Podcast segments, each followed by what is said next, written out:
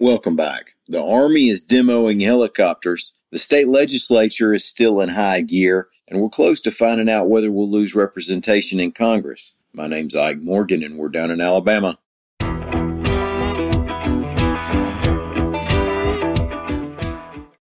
The U.S. Army is looking to upgrade its helicopter fleet, and that effort will be led out of Redstone Arsenal, reports AL.com's Lee Roop.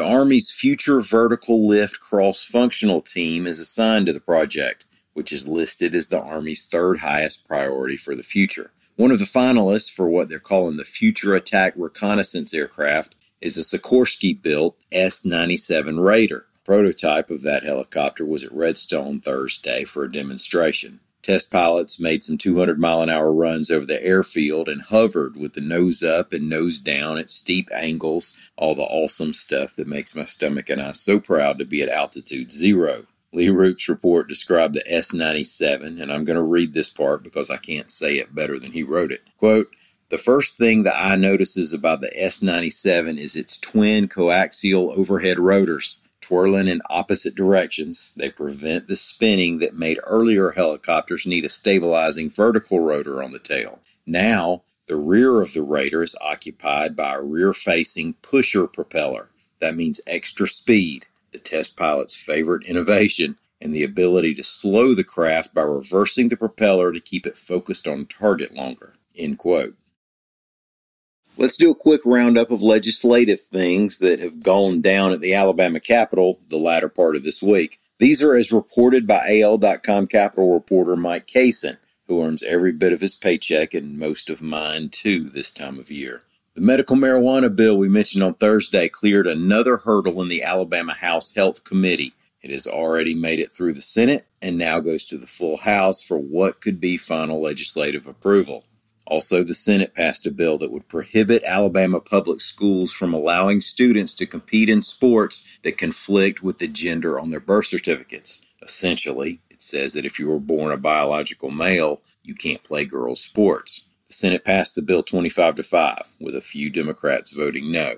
The House had already passed it and agreed to some changes made in the Senate. It now goes to Governor Kay Ivey. The Senate also passed a bill that would make it a crime for a state or local official to enforce new federal gun control regulations. Senator Rodger Smitherman, a Birmingham Democrat, claims the bill violates the supremacy clause that says that federal law supersedes state law. And I'll mention one more. Aniah's law has made it all the way through the legislature and now goes to the ballot for you and me to vote on. This is the bill named after Aniah Blanchard, the college student who was killed in Auburn. The suspect who's been charged in her death had been out on bail after being charged with attempted murder, kidnapping, and robbery. The reason we have to vote on it is because it'll have to be made a law through a constitutional amendment. You see, Section 16 of the Alabama Constitution affirms the right to bail except for those charged with capital offenses. The amendment would add exceptions for those charged with other serious crimes as well. District attorneys could request hearings to argue that an offender is too dangerous to be released on bail or is a flight risk. Now keep up with the latest from Alabama's always exciting legislative session at al.com/politics.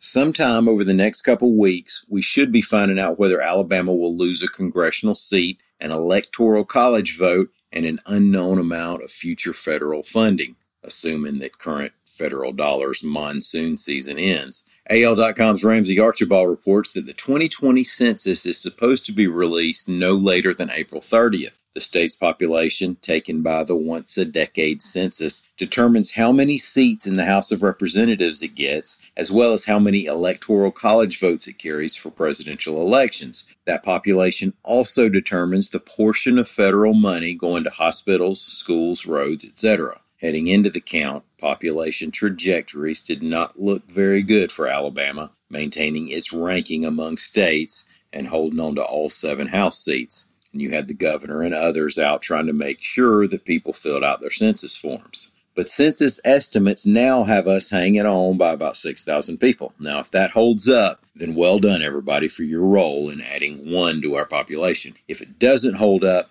I can promise you we'll have that story at a later date. Thank y'all so much for listening. I hope everybody has a great weekend. Now, this is my occasional ask that if you haven't yet left us a rating on your app, we'd be most appreciative if you did. Even more than that, I hope y'all come back. We'll do it again on Monday. Till then, come on by and see us on the internet at al.com.